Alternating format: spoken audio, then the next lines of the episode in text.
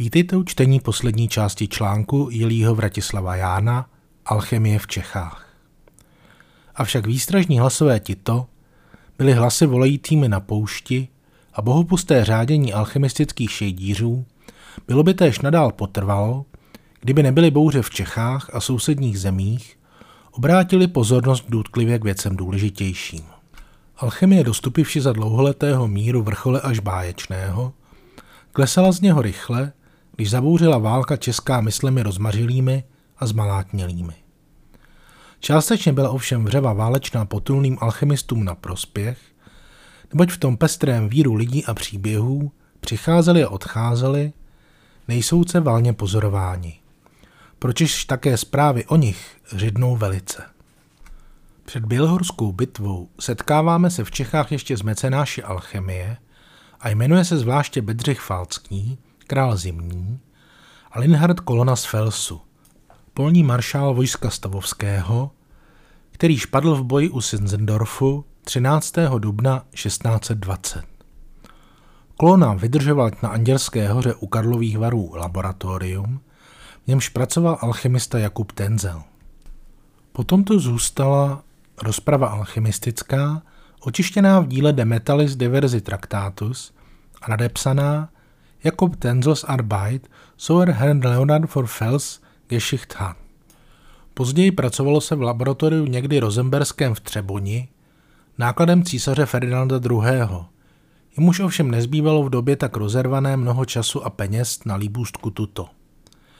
Měl tam roku 1627 až 28 alchemistu Kolarta Spasova, kterýž mu způsobil svými pokusy alchemistickými celkem vydání 275 zlatých. Z toho 120 zlatých za rumělku. Aniž by se jakého výsledku dodělal. Byl-li Albrecht z Valčtína, vojvoda frýdlandský a veliký příznivec nauk tajemných vůbec, tež nakloněn alchemii, nelze zjistiti, ač by se to srovnávalo dobře s povahou jeho. Také mnozí tehdáž novopečení pánové čeští, zbohatnuvše konfiskacemi po bělohorskými, nápodobili své předchůdce v alchemii. Nejpřednějším příznivcem alchemie jmenuje se tehdáž hrabě Jindřich Šlik, předseda válečné rady dvorské a nejvyšší komorník zemský na Moravě. Držitel bohatých statků v Čechách i na Moravě. Měl dvůr velice nákladný a poněvadž důchodové ze statků scházívali se záválečných těch dob nepravidelně i skrovně, zadlužil se konečně. Z nesnází mínil si pomoci zlatem alchemistickým, jež mu měl připravit i francouzský alchemista, tehdáž na slovo vzatý Busardie. Tento přibyl z počátku panování Ferdinanda III. do Prahy a našel výnosné zaměstnání u mnohých šlechticů v alchemii přejících. A z roku 1640 přijal jej šlik do své výhradné služby a činil na jeho práce znamenitý náklad. Tajemník hraběcí Martin Jakob naříká v listě svědčícím šlikovu inspektoru Beckovi v Praze Der Dreknar nach und Zulet gar zu Betlam. Laborovali spolupravé v Čechách, když pak povýval hrabě za svým úřadem často v Řezně, i tuto, a konečně v Balingenu, kde snad bude lepší vzduch, jak poznamenává posměšně Jakob. Hrabě dopisoval často svému hradnímu hejtmanu v Plané, aby mu opatřil křivule a podobné věci, od lékárníka v Chebu a zaslal je do Řezna. Vše to úsilí však nebylo ku prospěchu, hrabě zacházel vždy hloub ve dluhy a nemohl po tolik let ani úřadníků svých vyplácet. Zastavil tolik závad po sobě, že syn a dědic jeho František byl nucen více statků prodati, aby se vybil z dluhů. Když Busardě nedovedl svým uměním ničeho, zanevřel na ně hrabě a propustil jej ze služby, ale přece mu dopřál bytu ve svém paláci pražském, kde by mohl dále bádati. Tam roznemohl se alchemista roku 1647 nebezpečně a netuše sobě více, psal svému příteli chemikovi Richthausenovi ve Vídni, aby si pospíšil do Prahy, ale zemřel před příchodem jeho. Přibyv Richthausen tázal se hned správce domu, nezanechali přítel jeho ničeho, oč by zvláště dbal. Správce odpověděl, že neboštík poručil jemu k opatrování zvláště jistý rudý prášek, Ridhausen chopil se ho hned a skryl jej. Když pak hrabě dotazoval se správce na prášek a vyhrožoval mu šibenicí, neopatřili mu ho hned, běžel správce k Rithausenovi a hrozil jej zastřeliti, nevrátili mu prášku bez průtahu. Ridhausen vrátil tu škatuli, ale byl v ní již prášek jiný. Hrabě domníval se, že má pravý kámen mudrců a rmoutil se velice, když Švédové 1648 vydrancovali jeho palác a ztratil se prášek. Psal teda švédskému generálu, hraběti Königsmarku, aby mu vrátil škatuli, že prý prášku užívá pro kámen. Generál odpověděl, že řečené škatule není v kořisti, ale že by ji dovedl sám též užiti na prospěch svůj. Rithausen netajil se před známými svými se vzácným dědictvím po Busardierovi. O tom zvěděl i císař, kterýž alchemistou nebyl, ale nemohl sobě nepovšimnout ti věci tak vzácné a pověstné. Pročež vyzval svého mincmistra, jenž meškal právě v Praze při dvoře, aby provedl před ním zkoušky s oním práškem. Pokus stal se 15. ledna 1648 na hradě Pražském před císařem a nejvyšším purkmistrem hrabětem Rusem, vzal se k němu na tři libry rtuti a jeden gram prášku a dostalo se dvě libry a jedenáct lotů zlata. Poněvadž bylo prášku příliš málo, neobrátila se všechna rtuť ve zlato, přeze však byl výsledek pokusu nade vše očekávání skvělý a podivuhodný, neboť obráceno jediným granem prášku 18 tisíc granů rtuti ve zlato. Císař byl překvapen a potěšen tou měrou, že dal ze strojeného zlata razeti památní peníz 300 dukátů vážící. Na líci stojí bůh slunce, má je zář kolem hlavy a křídla na nohou, v jedné ruce drží liru a v druhé Merkuriovo žezlo s dvěma ovinutými hady. Na rubu je toliko nápis o desíti řádcích. Někteří spisovatelé uvádějí památný ovšem nevysvětlitelný příběh ten v pochybnost, avšak zevruvný ten popis i vyobrazení penízu podal muž úplně hodnověrný, lékař to Jan Wellwolfer, oblíbený císaři Leopoldu I. v dodatku ku svému dílu Pharmacopoeia Regia Mantisa Spagirica. Zwelfer byl přítel Ridhausenův a spraven o všech podrobnostech příběhu. Uhlédav svou příležitost, poprosil císaře, aby se směl na peníz podívati. Císař podivil se jeho žádosti, neboť nevěděl o té celé věci, ale dal pátratě a konečně nalezen peníz v tajné přihrádce skříně, zvětšnělému císaři zvlášť oblíbené. Císař poděkoval sám lékaři, jehož podnětem stal se nález tento drahocený, a půjčil mu peníz domů, aby jej dal popsati, okresliti a do mědi vyrýti, což učinil Welfer skutečně. Dle J.F. Gmelina byl peníz tento ještě roku 1797 v pokladnici hradu Vídeňského. Kam se poděl později, není povědomo, ale možno dost, že povaluje se někde v koutě, nejse ani za zlato pokládán pro svou neobyčejnou velikost. Wirzbach zove ji právem Telegrosse Denkmince. Pokus jiný, snad ještě zajímavější, provedl Richthausen roku 1658 při dvoře kurfirsta Mohuckého Jana Filipa. O tom vypravuje francouz Moncony 1666. Jemuž to pověděl kurfiřt sám. V případech těchto i v následujícím postrádáme ovšem naprosto pohnutky ku podvodu a vůbec možnosti jeho. Čím čestnější je osobnost Richthausenova, tím obtížnější ovšem vše vysvětlení. Císař Ferdinand III. uviděl ještě jiný památný pokus toho druhu, roku 1650. Nejvyšší lovčí kurfirsta Falckého Pfenninger dostal, tak aspoň tvrdil, od jakéhosi nebožníka část tinktury, kterou dle tvrzení Drácova možno zlato dělati. Oznámil to císaři, který chtěl pokus sám viděti. Projekce nevykonána však, jakž bývalo obyčejem na rtuť, ale na olovo, již proměnilo se skutečně ve zlato. Pokus stal si jedině ze zvědavosti, nešlo při něm o zisk či o nějaké podmínky, císař byl tu pouhým divákem a Pfennigren provedl před ním pokus, jehož nebyl ještě sám učinil. Císař dal ze zlata takto připraveného raziti peníz s nápisem Aurea pro gensis plumbo prognata parente, Z původního olova vznikl zlatý potomek. Paní Stento viděl ještě roku 1729 cestovatel Jan Jiří Keisler na císařském zámku Ambrasu v Tyrolsku. S alchemisty býval též arcivojvoda Leopold Wilhelm, poručník dětí po Ferdinandu III. pozůstalých a obnovitel Rudolfových sbírek uměleckých. O něm píše Heřman, hrabě Hatzfeld, že mu kdysi na hradě Pražském vypravoval příběh následující. Jakýsi muž neznámý naučil prý Rudolfova komorníka dělat zlato, ale s podmínkou, že neoznámí umění toho nikomu, pokud bude živ. Jen kdyby tušil smrt svou, směl o tomto tajemství spraviti některé z dítěk svých. V radě pražském stála tehnáž ještě socha nahá, to postava ženská, mající rámě nataženo a ukazujícím prstem k zemi, ale nikdo nevěděl, co to znamená. Když však poslední dcera onoho komorníka netušila již sobě, poprosila k sobě arcivojvodu Leopolda Viléma a zjevila mu ono tajemství, otce svého i místo, kde byla dílna, totiž tam, kam ukazovala postava ženská prstem. Pátralo se a nalezeno nejdřív několik vrstev velikých kamenů, konečně klenutá krypta. Když otvírali ji, vyrazil dělníkům v ústrety nesmírný puch zkaženého vzduchu a strašná rána jako z děla.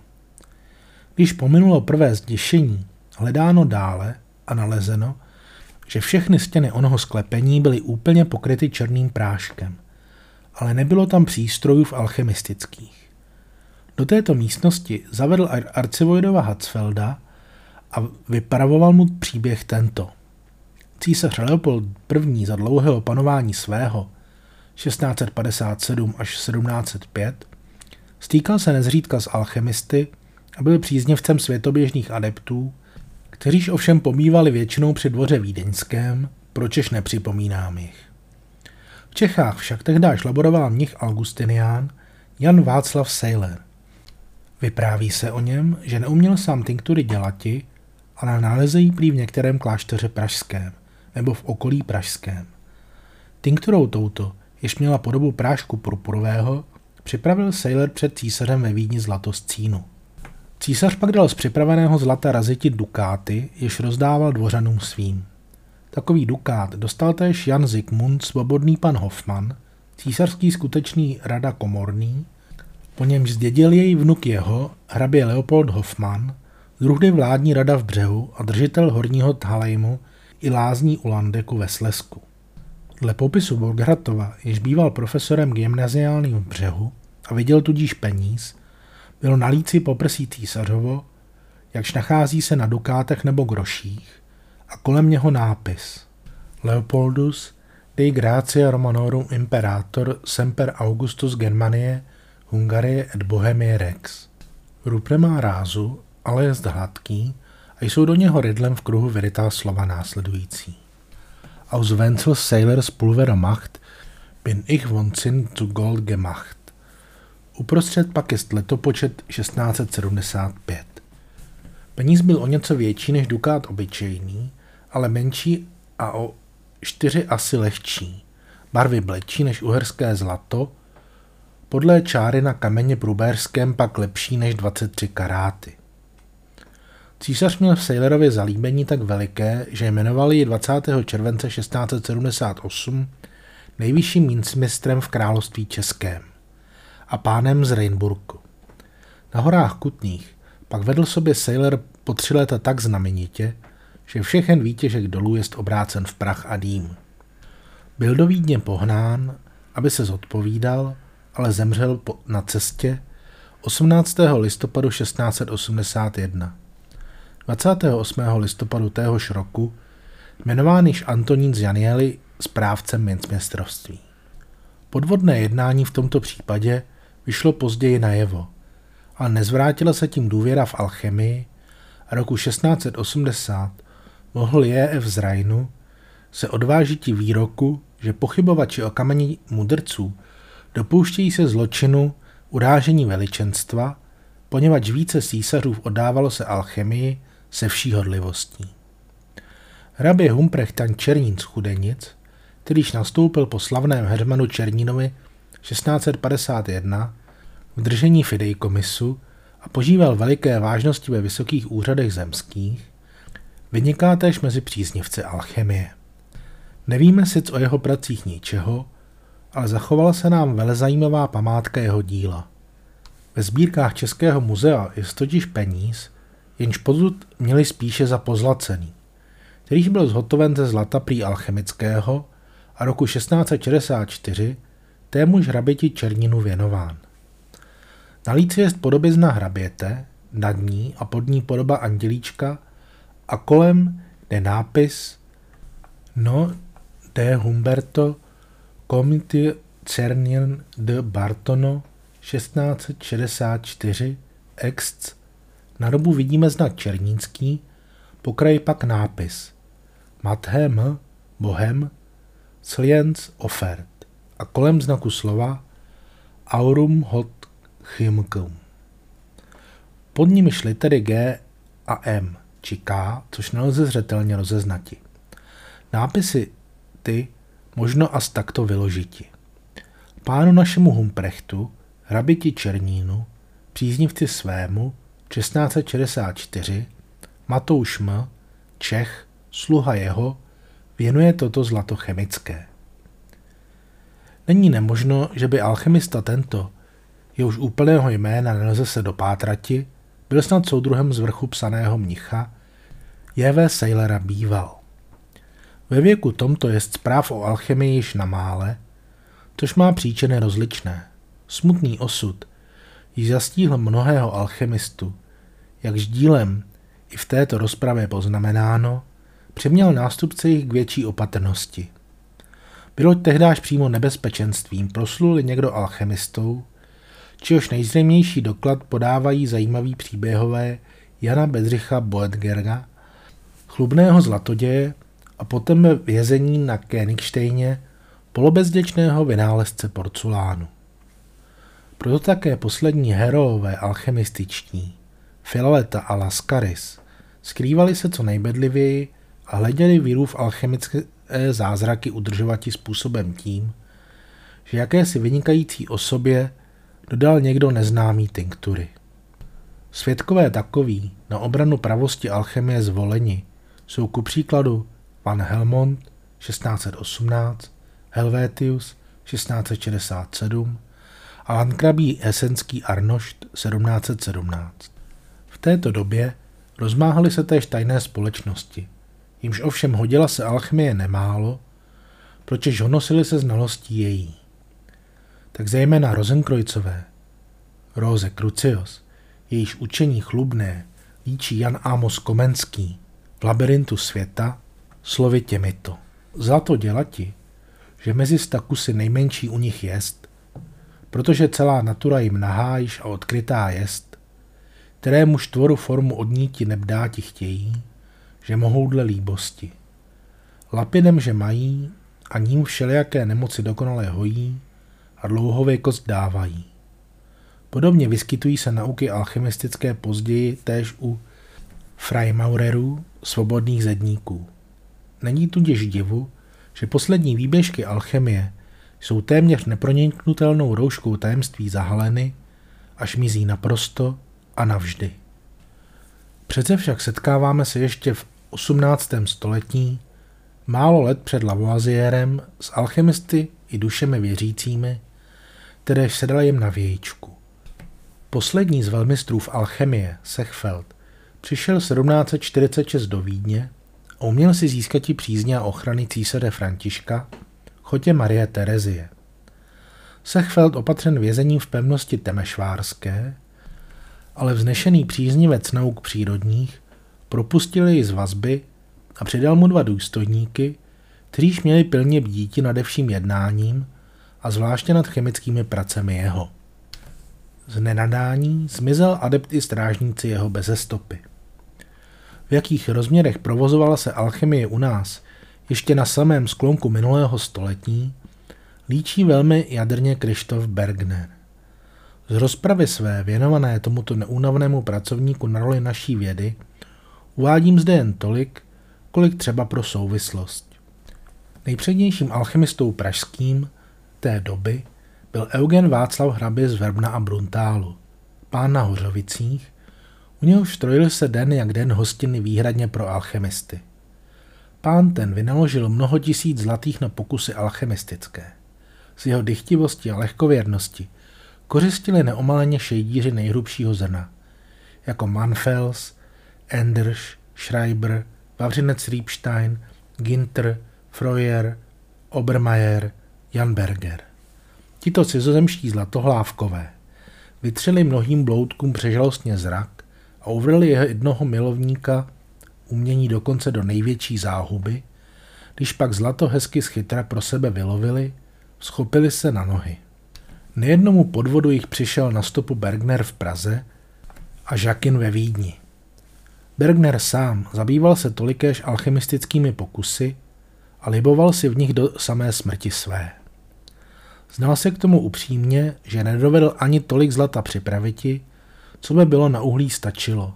Na jiném místě dí, že zlato připravené obyčejně bylo jen vůní z kuchyně do nosu, ale ne pečení do úst.